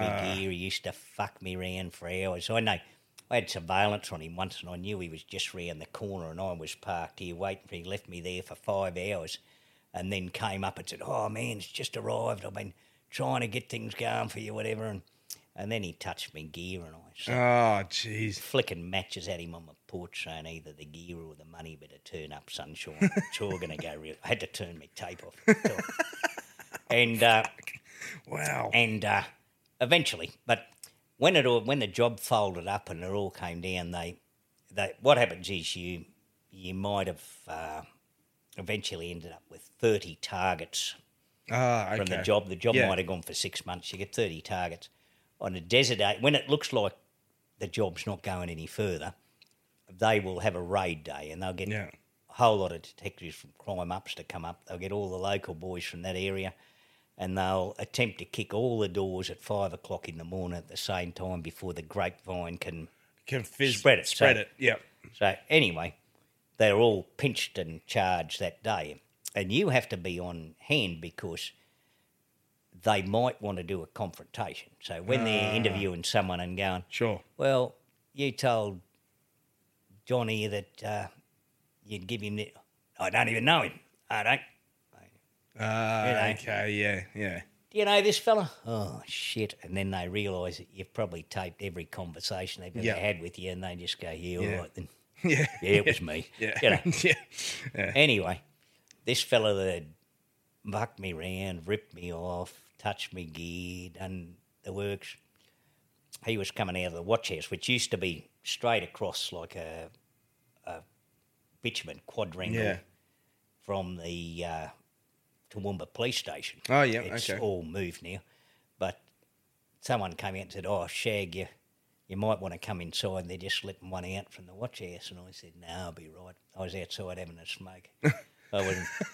I wasn't particularly worried, but a lot of Yeah, people, yeah, when, know, when you've been their best, when you've been their best friend for six months, and then you rat them out, a lot of people feel terribly guilty about Yeah, that. they- yeah. One of the things that, as a covert, you have to deal with. Of course and it that- would be. The It'd worst part it'd about crazy. the worst part about living that second life Yeah. Um, because we do protracted jobs and you might live somewhere for, well, is you meet a lot of nice people Yeah. and you're lying to them the whole time. Yeah. You, you haven't got the same name, you haven't got, you're not who you say you are. Yeah. And then when a job folders up, you, not You- the not the people you locked up, but all the nice people you met on the way through, you can't really sort of go back and go, oh, it was all a lie, but I'd Yeah. like to say hello to you. No, no. It's, so you have to burn a Yeah. few people that were good acquaintances. wonderful. Anyway, old mate's coming out of the watch house and he sees me sitting outside and he just goes bolt upright. He goes, You're dead. You're Oh, dead. really? And so I got up off my chair and Yeah. Walked over till I was nose to nose to him and went, He's coming out of the watch house, fuckwit. and he looked at me. And if you've ever, I don't know if you remember World Series cricket, but if you get bowled for a duck, the duck used to come across That's the right. screen with the steam coming out. That's how he stormed off. And he never looked back from there. I think he realised that Yeah. yeah, He, he was the fool. Yeah. I wasn't real scared of him for a No, start. no, that's right. and I had a, I had a bit more clout than he did on that particular day as well. Anyway, it was one of the highlights of my police career. Was it really? Oh, cool. Yes, yes. I thought, yeah, there you know, you're lying, cheating bastard. Give Yeah. me a pick of your own. Yeah, that's Oh. it. I'll tell you another little covert story. I did a, a job uh, in New South Wales. Yeah, they right, thought they had some crooked coppers Yeah. who were letting, they thought they were actually dealing drugs in, the, Oh, in the in yeah. a little town Yeah, right. and they couldn't use their own people because Just in case they would tell. you know, well, coppers, no coppers, Yeah. no coppers. So they borrowed a controller and a covert agent from Queensland who went down there, so I had to get sworn in as a special constable in New South Wales, and Yeah. and then uh, Wow. I spent six weeks down there, and in the end, the coppers had nothing to do with it. Yeah, okay. They were clear. A couple of lazy bastards weren't keeping their fingers on the pulse. I think Ah, is that what the it was? very worst outcome from it was a couple were encouraged to apply for transfer because they'd been there a bit long. Ah, okay. Yeah, but sure. but well, I got a great, you know, wonderful commendation from the assistant commissioner in True. New South Wales, and you know what wonderful and what, and the job went from covert to overt, and I'm sure that they published it in the, about twelve months later in the local paper in Rockhampton. Oh, really? There was a little column about a drug bust in Victoria where they shut down an enormous hydroponics setup that had its roots in the little Ah. In- town in I was with. Oh, wow. Yeah, okay. So. I have a feeling that someone's published that for my benefit. They knew where I was. So yeah, okay. Anyway, wow. it was in the local paper. But the Sydney detectives insisted, and they're, they're for the internal affairs. They wouldn't Okay. know their ass from. Well, they couldn't grab it with both hands. so, so they buying drugs was oh, it was so exciting. Yeah, of they, they- course. They, wanted to be part of the picture. Yeah. So they had the little spy versus spy briefcase, and they could sit in their car a block away Wow. and monitor what I was saying because they made me use there. They had a digital tape recorder. We had the Oh, old the old- flip over the cassette sucker, and they had a a, a wire that they could monitor from Oh, the yep. car like Yep. up to two k's away or whatever. Holy smokes. So they'd park two blocks away in the car with the old briefcase and the aerial up. Can you say something, Shag? And I used to say, there was a young boy from Bill Gosham who took out his balls to wash wash 'em. His brother said, Jack, if you don't put put 'em back, I'll jump on the bastards and squash squash 'em." so they never ever listened to what I was saying. How am I going? Oh, coming through loud and clear. I don't think they ever listened to a word they said. They were just listening to see what Yeah. that it was. That the- so, the frequency or somewhere, somewhere in the archives There's you saying that. in New South Wales Police Department, there will be half a dozen evidence tapes that start off. There was a young boy from Bilgosham who took out his balls to wash them, and and the thing is, with a digital tape, yeah. when it appears in court, you can't edit shit Oh. You out. got to play the whole thing. because because there will be an allegation made that Of someone tampering. has tampered with the evidence. So so if anyone, I don't know if anyone did actually plead Yeah. not guilty, but if anyone did actually plead not guilty, then somewhere. Somewhere in a court, somewhere they will have Shag saying Uh. there was a young boy from Bill Gosham, and uh, and a, a number of embarrassed Sydney detectives going, "Oh fuck, I didn't know that was on there." Although I'm sure someone would have noticed before it actually got to court. Uh, but, then, but even then, they know they'd have to play it. Yeah, that's right. It'd have to be played for the court. oh, that's Yeah. bloody brilliant. So you did, was it three years you did? Yeah, I did three years. Uh, I usually only do two, but Yeah. most of the coverts were blonde haired, surfy types, about 22 years old. Well, I was 30, Yeah. oh, nearly 40. Yeah, right. I was 40, I think, when I was covert. covert. So they couple of jobs came up where they wanted an older fella that would fit in better and they, you want to do just one more shag. You want it, well, Yeah. you're right, all right. And Yeah. I ended up doing three years. And then from there I came up here. I did, uh, I did a, uh, not quite 12 months in uniform Yeah, okay. back at Rocky because they make you go. Oh, in between, I uh, spent some time at crime ops in the auto theft uh, department, the mole squad, and several other places. Just Yeah. uh, a bit of a change, Yeah. and then then I came here, general duties for 12 months because they, when you've gone covert for a while, they put someone to keep an eye on you to make sure that you turn up to work and you get a haircut and you wear shoes and shit like that. Yeah. So make sure you haven't gone to the dark side. And then after 12 months, they give you the big tick of approval and you apparently you're a proper copper again. Oh, really? So, so, so anyway, mind you, they uh, they do some random piss testing to make sure that you're not on Oh, yeah, of course. Yeah, Yeah, that makes so- sense. Yeah. Well, the inspector, uh, Johnny, uh, what was his last name? He rang me up. Shag, are you working on Monday?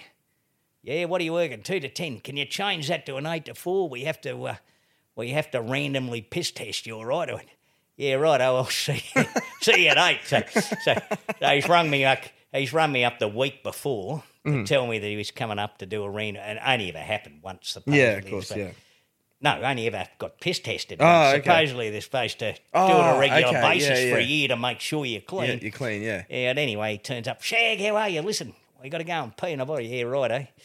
He said, unless you want to just do it here and we'll tell No, no, we'll go and do it at the... yeah, right. He said, right, good to see you, brother. Off you go. And anyway, uh, it's a good thing I didn't pick up any bad habits because... Uh, Yeah. I don't think the police service would have saved me. no, I think they, I no. think they may have improved things since then. Yeah, of But- course. But anyway, after 12 months, I got a bit sick of being in and out of the watch house. I, Yeah. I was in the watch house more than the bad people were. Yeah, But, well, uh, that's, yeah. Uh, I applied to uh, I applied to go to the CIB several times. Yeah. First 12 months, and I had a Crouchy used to uh, be the detective sergeant there. Yep. And he one day said to me, Shag, you're always talking big. Always reckon you're coming to the branch. Why don't you throw in an application? Hmm. I said, I've thrown in several, Crouchy. Yeah. And he went, No, you haven't, because I vet 'em for the boss and I've never seen. I said, Come here. I opened my top drawer and said, There's one. He said, Oh, shit. Someone doesn't want you up there. Yeah. Funny that, isn't it? And what I found out was that the boss of the branch at the time was under investigation Ah, okay. for something, and uh, I have a feeling he's gone. Oh, this fella's an ex-covert. He's come Ah, up from crime yeah. ops. Okay. We're not having him here with his finger on the pulse. So, so anyway, Yeah. I uh, I thought, oh well, that's fucked. I won't be getting in there in a hurry. Yeah. And then I was talking to one of my old sergeants from the covert, and um, he said to me, Shag, you got in the branch yet? You're going to go? I said, no, I don't think I'll be doing that. He said, why not? He said, well, I told him the situation. He said, oh, funny thing is, uh, me and the assistant commissioner up there are very good friends. He Yeah. said, I'm picking him up from the airport on Monday. Uh, I said, no, don't bother about that, Mick. I said, I'll do it on my own. Anyway, four or five days later, the detective inspector comes down and says, Shag, did you put in an application for the last branch spot? I said, no, I've given up at the moment. He said, uh, well, can you do one for me because you start there on Monday? so, so obviously someone had had a word. So, Yeah, fair so I, I backdoored the system a little bit and then I was in the CIB for about four years and then I crossed the hall and went to the Yep. Juvenile Aid Bureau, which is Yeah. just like having all the Back naughty kids that back no one again. else wanted. That's Yeah. right. There we And go, see, no full matter where I circle. went, yeah, all the naughty boys and girls used to come to me. Yeah. It's uh, That's crazy, Yeah. isn't it? How that works. What was your favourite part in the in the force? What do you reckon was probably the best part that you, out of the years that you did it? It was hard to p- pinpoint it? There's all different things, I guess. eh? yeah, there's all sorts of. Yeah. I, if I'd been, I I probably did myself a disservice in that I should have finished a lot further up the tree than I did. Yeah. I, I had an invite. You don't get an invitation to go to the homicide squad very often. I had a couple of invites to go to the homicide squad. Property crime had an invite, a back Yeah. door in there. Yeah. You know, not go through the system. Uh, Yeah, Come yeah. down here, shag, you're in. uh, I I had an invite to go to detective training, which is probably where I should have gone. Yeah. And then I would have done three years there. Would have gone as a sergeant across to the academy, done the Care Bear stuff, looking after the Oh, recruits. yeah. Yeah. Five or six years there, you go up to senior sergeant, and then a couple of years before you retire, retire for your service to the academy, they'll bump you up to an inspector. I would have retired. Oh, Would wow. have, Yeah. would have improved me super, but Yeah. oh, there's no fucking way in the world I wanted to spend eight to four every day living in Brisbane. So I, Yeah. I wasn't doing that. So, Fair enough. so basically, being a detective on the street was, Was the best part. yeah, I, I, I did it for 20 plus years. So I suppose, Yeah, I guess so. eh? Yeah. That, that makes sense. And plus, I guess it sounds like you you probably got a bit more out of yeah, thriving a bit more doing that stuff as opposed. Oh. I did have a bit of a talent for it in some ways. Yeah. In that, well, the the boss from Homicide said you need to come down here. He said because you can talk to people. He said Yeah. I, I can't teach that to people. He said Yeah. you got no idea Yeah, how hard it is to find someone that can talk to anybody Mm. and get stuff back. yeah, it's funny he that. said, you it? know, he said, you just have a talent that I can't teach people. I, I want you down here. And I said, nah, I'm not coming down there Yeah, but uh, the and the fact that I used to treat people. If you ever want to find the sourest old bastard in the whole world, yeah, you need to find a copper that went through the uh, the cadet system. Now, what what used to happen is at grade ten, you would finish school, you would go to the uh, headquarters, yep, uh, and you would do some filing, do menial jobs and shit, and you would do your grade 12 through the police service. oh yes, yep, And then when you hit 20, they gave you a fat sergeant and a truncheon and said, get out on the street and walk the beat. Yeah. Uh, okay, yeah, And then a year later, they'd ship you off somewhere in the state. yeah, Now, those people from the time they were 15 knew coppers and cunts. That's it. and if you if you weren't a copper, then you were the other one. and, and and they're the ones you, you couldn't walk into a party without yeah, if that's car registered. yeah. He's yeah, got long okay. hair. I wouldn't trust him. You're not talking to my daughter. And and the only people I ever dealt with in their life was police. So Yes. so if you're not police, then you're a potential offender, and we Yes. don't want to know you Yes, fortunately, I didn't become a cop till I was like 35 or 36, and I had mates who were fishermen, and yeah, uh, you know, I I had a wide. I didn't have many friends that were school teachers. I had a wide variety of friends, and I'd seen a lot more of the world, before you did it. and I learnt very quickly you don't judge a book by its cover, yeah, and that's probably one of the most positive things that that I carried into the police force when I started was Yeah. I treated people as people yeah, and I didn't automatically assume things and I didn't treat them like shit until they didn't want to talk to me. yeah. That's right. And uh, and I I very rarely arrested anyone that didn't thank me for it. People, no, they I used to say thank would. you very much. Yeah, no, probably they probably Thank- felt probably probably I'd, a bit, I'd be walking relief. out of the watch house and someone would have a couple of charge sheets and they go, Oh, thanks, mate. Yeah, righto, you take care. Off you go. Yeah. And uh, they used to, usually they spit on you out the jail. Most Yeah. of them would waved to me because I put most of them in there. they, hey, boss, what are you doing in here? Oh, I got a few people interview. Hey, if it's not me. Yeah, you know. I, I, uh, I put a lot of those. Yeah, Still, they still, I, I'd be walking through Wally, Woolies and the missus would go, who's that? Someone would walk up. Oh, just a rapist I arrested one. Drug Oh, jeez. dealer I used to know. Yeah, yeah. You know, how come they talk to you? I said, "Oh, I got no idea. G'day, boss, how are you? Doing well now. Been off the gear for six months now. And I just go, and they, people still talk to me. I they just probably wanted that sense Yeah, of they- approval from you. yeah, well, and possibly the other thing I learnt very early is you don't promise shit and then don't deliver. Yeah. Okay. I know people used to come in to talk to me that didn't talk to the coppers, and it was simply because I never promised them something. Like, Yeah. Yeah. I'll get bail, phone my boss. I said, nah.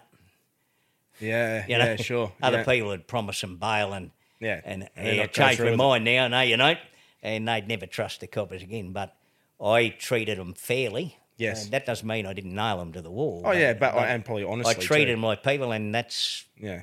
I had a great deal of respect from a lot of people just simply because I treated people like people. I think. Yeah. Oh, that's not. There's a there's a good there's a yarn that my old man always tells me, and it was a it was a car accident that you guys attended to.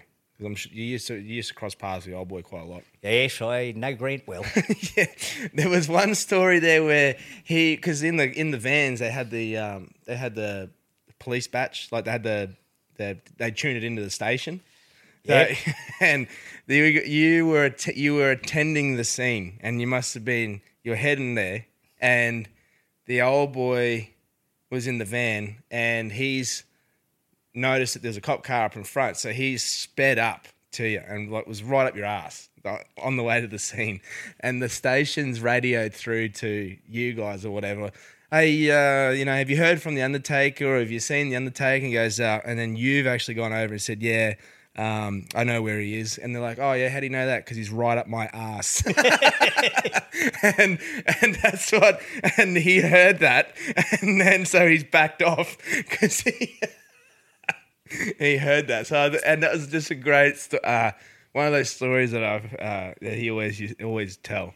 I'll tell you a little story about Yeah. an undertaker. We used to have the government undertaker prop in to visit us at a certain station in Brisbane Yep. or in the Brisbane area. Yeah. And one day we picked up one that had to go to the John Tonge Oh, Centre. yeah. Of course, we'd have to go in and sign them in. We'd Yep. have to attend at the morgue, usual practice. He didn't close the door very well. Oh. And fortunately, it was about just first lights, about up Yeah. past five in the morning, up Rogan Road in the middle of Brisbane. The back doors of the Ford panel van fly open, and this trolley covered in this purple cover comes out and starts careering down the street, hits the gutter, Oh no. does a bit of a 720, and lands with a thump on the footpath. Oh no. I've got the lights and sirens on and hitting the horn. yeah. And Peter finally wakes up and comes to a screeching halt and he goes, What? What? I said, Have a look in the back. oh, fuck, he goes. I said, About back the oh, car up Oh, no. about 400 metres. I Yeah, said. yeah, we got to get back. And we very quickly, it was absolutely, you wouldn't believe anywhere in Brisbane that there would be no one around. But, Yeah, just happened to be. There was absolutely no, not another car on the road, no one around. Yep. So we very quickly flipped the trolley over. And I'm- shut the door. I'm just hoping when he got to the morgue and he, I don't know what this one, had- I think, I think it was a traffic accident. Yeah. But, but if he died of a heart attack, they might want to know why he's got a broken neck and a broken arm. Well, That's I don't the know. thing, isn't it? I don't Like, know. I don't know what damage was done. What's but, all, what's all I these must injuries post mortem? I must say he landed like a drunk and he wasn't complaining when we put him back on the trolley. But It'd be pretty ironic if it was a car accident. It'd be like that's two accidents in a row, poor bastard. yes. Yeah, he, he did have two accidents in a row. Yeah, I I, think it was a car accident. Oh, but yes, yes, it was a most unfortunate. Oh, I didn't let Peter live that down for No, I wouldn't. some time. I yes. wouldn't either. Yes, he- Holy shit! He asked me to forget about it several times. I went, nah, not a hope. Yeah, yeah. Holy, that's a that's an epic one. That one, eh? That's one of my. That was always one of our biggest fears, eh? That You'd lose one. yeah, that, well, that yeah, that the door would fly open. Yes. they didn't shut the back of it properly. Because you see, you, see You'd that have a every little and hasp again. and staple as well, just Oh, to double up. Shit, yeah, yeah. Yes. because you, se- I've seen, you've seen, I've seen videos and and uh, photos of that over the years. You see, you've seen them all over. Well, like I said, yes, it, they're the sort of things that happen in the movies. If I Yeah, ever, that's right, If. I ever wrote a book, people would go, "No, Ah, bullshit! You're making this up." Yeah. And oh, look, there's so many incidents over the years that Yeah. you, you you've hit one and then you go, "Oh," and then there was that other time, and then there was this, and you just go, "Oh shit!" yeah, Yeah, it's yeah. crazy, isn't it? Every day could be a crazy day. Some of them were very standard. I, I guess that's been an exciting part of the job in itself, isn't it? Like you're saying, you know. And things like the myth of the full moon is not a myth. Mm. It's true. Yeah.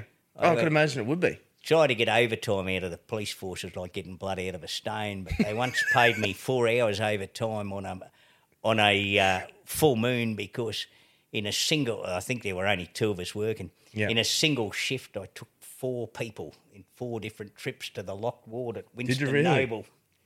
Yes. Wow. I can still remember one of them waving at me with their little lime green, lime green pajamas, looking out through the little thing. You'll come back and visit, won't you? Not likely. yes, but I took I took God. I took uh, the fellow that used to take his goat for a walk along the forefront every morning. I took a lady who had a man sitting on a cupboard, and I took a Falkland Islands pilot apparently, but I don't think he'd ever been in a plane in his life. But all Hey, he was four of them, he was flying all right. I said, "You don't need a plane, sunshine. You're flying right now." Yeah, took them off and dropped them off the lock ward at Winston Noble, and that's where they uh, stayed for some time. Apparently, A couple of spoons, yes, but uh, lots of spoons. lots of spoons. As a matter of fact, they used to call me the spoon whisperer for a while because They, that- that's, I think that's the school teaching thing too in dealing with difficult people. Ah, okay, yeah, yeah. They, if there was a spoon whispering to be done, they'd go get shag, and I would go out and someone that was going to neck themselves or do something stupid, I'd send shag in there behind them, and they'd go, "You're then I'll come." But um, yeah, I was I was exceptional at spoon whispering. I was renowned for it. Oh, yeah? Yes, and nuts that I I didn't particularly appreciate it sometimes, but I was a master spoon whisperer, and they also used to give me all the difficult children that no one else wanted to work with. Yeah. So if we had any problem children in the office that needed to be straightened out, they'd become my permanent apprentice for, for six months before That's they cool. unleashed them on the public un, Yeah. unguarded. So, yes, I, I had my uses. That's why I could probably be irreverent and do the. Pe- You'd have an inspector storm downstairs. Who the fuck did this? And everyone would be running for cover, and then someone would go, I think that was Shag. And he'd go, Well, fuck it. And they just go back upstairs. They, they, they didn't bother because they knew I wouldn't give a shit. Yeah, of course. and more importantly, if they upset me, they, who would they have Who's to do all do the, who would they have to do all those odd ones that no one else knew how to do That's or right. could do? And, Yeah. they, Yeah. and they needed a spoon whisperer, and they needed someone to to guard the kindergarten children that were police officers and things like that. So, so I was useful. Let's. Uh, so this this poem, this poem that you got, um, that you brought with you. Now this was is this the one that you're telling us about? It sums it up. Yeah, sums up the. Which is- one? Which one did you want to read? Or you can read both of them. I can tell you the story of this one if you like. Yeah. Fuck. All right. Sorry. I'll tell you the story of Skippy Ride. Yeah. Left. Good. All right. There was an old sergeant that used to work at. You, you probably know Sergeant Hall, Ian Hall. Yes, Great, great yes. big Scotsman, big as a house. He's about Yep. 32 stone. Lovely fella. Yep. Didn't tolerate idiots easily. anyway, I don't know if you ever knew that Hawley had a, uh, a Honda 400 Okay. Yep. Now, it would have been the greatest advertisement for a motorcycle that Honda could possibly have had because Hawley had that for years and he used to wear it like a tampon because he was enormous and he had this tiny little bike and it never gave up on him. But one day I turned up at work and he said, Shag, he said, come and have a look at my bike. And I said, I've seen your bike. He said, no, no, no, no. Now, being a Scotsman, he was quite frugal in his ways, so to get the cheaper registration, he just cut the seat in half Yeah. Or it made it a single. Oh, rather single one. Yeah. Yep. And of course, underneath it was just black pipes and shit. Yeah. So Hawley, on this day, had said, I found some fire engine red at Bunnings. He said, Come and see what I've done to my bike. So he's actually sprayed from behind the seat with this fire engine red to match the rest of the bike and thought it looked a picture. It still looked like a bike that someone had cut half the seat off to me, but, but it was red and matched the rest of us. Now he was as proud of punctured it. About a day later, I was, I must have been working two to ten. I can't know because then I, I must have been working two to ten and going over and working ten to six. I think it might have been one of those Yeah. lead on shifts. And the PLOs come in at about six or seven o'clock and go, Shag, bring your lunch today, did you? I said, always bring me lunch. He said, nah, outside the back door, go and have a look. And there was a dead kangaroo outside the side door of the, the police station. Yeah. Now, after a bit of research, I found out what had occurred. Stan Lean and Deb Lennox from Mount Morgan were coming down the range and they came across these couple of German tourists that had either hit the kangaroo or it was being hit by a car and they'd stopped. And this thing's flopping around on the ground. And Stan's sort of going, Yeah, right, I will look after it. Off you go. And they go, But, but what will you do? Will you take it to a vet or something? Will it be all right? Um, finally, Deb Lennox has decided a bit of HVLT was appropriate, a bit of high velocity lead therapy. so she said, "No, listen, I think it's. Uh, I think we're just going to have to put it out of its misery." Yeah. So she's taken out the old three five seven and gone bang, and Skippy's gone to Valhalla. And then I went to climb back in the car and fuck off because they're bringing paperwork for court and stuff back to the Oh, okay, yeah. Rockhampton courthouse. And the Germans go, oh, You cannot leave it here. And they've gone, Oh, shit. So they've thrown it in the back of the watch house truck. And now, when they got to Rockhampton, they went, What am I going to do with this kangaroo? So Yeah. they just left it by the door. Yeah. Now, somehow during the night, that kangaroo has come to life again Oh no. and has climbed up onto Hawley's bike Oh no. and put a bungee cord round Oh, itself and hold it to the sissy bar. So there's this kangaroo sitting on Hawley's brand new paintwork like this with its legs down either oh. side and a bungee cord round it holding it on the back of the bike. Well, I don't know how word got round, but usually at six o'clock in the morning, after you've been on night shift, if you walk out to the car park and you're two minutes late, yeah, it's like being in the middle of the desert. Everything's gone. Gone. Yep. Well, on this particular day, there would have been 30 people loitering in the car park, and none of them looked like they wanted to go home. Well, Hawley came out and saw the marsupial mounted on his bike, and he had a cat. He just went every shade of purple under the sun. And then, just to make it work, Greg Jones from the PCYC Yeah. drove past in his avocado green Torana and stopped and went, Hawley, you can't go home like that. He said, Fuck off, I can't. He said, It's got no helmet. And then he just drove off. And Hawley was going to have everyone crucified. He was going to get the inspector, ring the commissioner. And anyway, it took about a week and a half to die down. And I actually wrote a poem about that incident Yeah.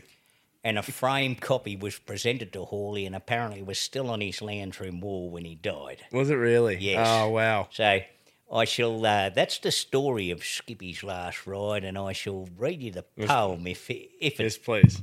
Doesn't upset you too much. No. I'm sure we'd love to hear it. And this is entitled Skippy's Last Ride. I'll tell you a story of daring do, of police and motorcycles and marsupials too. A Skippy who came to paint the town red, of native animals that ended up dead. It happened one night when all was still, of fun and frivolity. Skippy had had his fill. To a police station he wandered as if on a whim, but something befell him with consequences grim. He was found the next morning in circumstances comical, the details of which I shall attempt to chronicle.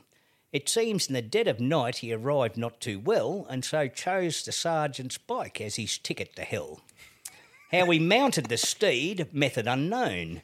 He was, however, discovered seated, not prone, secured round the girth by octopus straps, with legs by exhaust pipes like a cowboy in chaps. The sergeant came out to his bike to wend his way home. It was then that he noticed he wasn't alone. Hawley studied the scene and stood there aghast, and from the station they filtered and pushed their way past. There, seated on the velocipede, the great sergeant's wheels, was the marsupial who'd recently turned up its heels.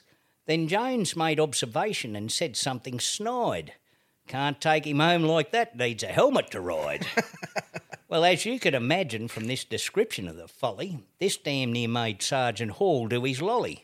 If Skippy wants to ride, then Skippy, that's tough. I'm not taking you home, I have family enough. With situation inflammable, Skippy was quickly dethroned and dumped in the car park while the sergeant went home.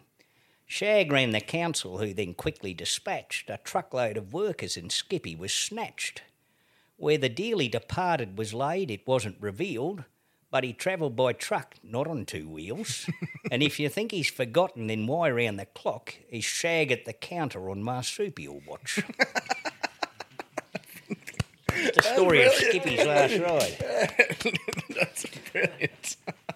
Now, it's tradition when you have a send off, everyone comes to tell you the greatest bloke on earth as usual. Yeah. And somewhere at the end of that send off or in the middle of it, they'll get you up to say a few words, make Yeah. a speech, yeah, yeah. Well, I actually wrote a poem for my send off, which I, uh, it's just a bit of a reflection on the, my career. So Yeah, I'll- beautiful. I'll, read that off to finish for you. Yeah, that'd be lovely. Thank you. Reflections on my career. I like to think I made a difference, but that probably isn't true. I gave a morning briefing and the world is still a zoo. But please don't think I'm jaded. It's the nature of the game. You chase your tail and try to catch it, and 25 years later, it's just the same. We are a reactive agent. When it happens, that's when we do. We cannot make it happen, although bosses want us to be prophets too. We turn up each morning knowing not what to expect, but regardless of what ridiculous things happen, we turn up to serve and protect. And sometimes we are not appreciated, and sometimes the public expect more. And sometimes the QPS goes on a witch hunt when best is not good enough and it cuts you to the core. But you turn up the next morning, check email, and talk some trash. But not too long do you dally. There are idiots in the mall and criminals to catch. The missus sometimes hated the police force, but I guess she understood that I had to turn up and keep going because I felt I was doing good. And sometimes I was useful, although I never climbed too far up the promotional tree. When they wanted something sorted or spoons whispered, they often sent for me. I've seen my share of dead babies and attended the odd rumble in the street, and in court I've done battle and met with triumph and defeat. I've seen things on computers that would make normal people sick, and I've seen man's humanity to man and wondered what made some people tick. I've seen a myriad of changes, and some that and some of them do fit. Some have made an enormous difference, and some, like Q Prime, are just shit. I've seen examples of lateral thinking and bravery extreme, and I've seen the same good people stumble and create a nightmare from a dream. I've seen good men and women by the job eaten and into an abyss thrown. I'm luckier than most because I never carried anything that happened to me home. The in betweens were what was important. The day to day things that I found were the things that made the difference. Finding a missing kid, missing kid, or cuffing a dickhead on the ground. And now it's time to leave, and I think I've had enough. No more to nine, no more need to mind other people's business or turn up looking tough. People ask me, will I miss it, and will I be all right? I don't think it will worry me. The future's looking bright. I tell you what I will miss it's the people I worked with along the track, being part of the much larger family and knowing someone always had your back. See, the police are still a family and the blue culture is not dead. I have brothers and sisters in the organisation with whom I've cried and with whom I've bled. And I look forward every nearly every day to working with my mates because all the cruelty, injustice, and sadness good company negates. And if I could make a flag of my career, when the flag would be unfurled, it would say in great big letters, I worked with the best people in the world. Oh, mate, that's beautiful. What a way to finish it off for your for uh for for a speech. You know, for the finish of your career. Beautiful. Absolutely fantastic. It was appropriate at the time. I think so, mate. Definitely. Yes. No, it was beautiful, and what a way to finish that off too, mate. I appreciate you sharing that with us. That's awesome to awesome to hear that. So, and thank you so much for those stories too, mate. That was fantastic. Hey, it really was. It's unbelievable, you know. the, un- the unfortunate parties, I probably have another million. Well, It's that's terrible. it. That's it. That's exactly right. You know, ups and downs, like you're saying, in the words too. You know, that's only just a snippet of some of the things that you would have experienced over the years, mate. So Well, thank you very much for your No. kind patience. Yes, and uh, I appreciate and it. And as I said to you, I don't know why you wanted me to come here. I'm sure there's a lot more people more interesting than No, me. No, mate, I love Yeah. it. Thank you so much. And uh, you know, one day if you're if you're free again, we'd love to have you back on, mate, and share some more stories. So Right, a brother would be a slosh. You Oh, go awesome. gently into the day. that sounds like a plan. Thank you so much, Shane. Over and out. Cheers.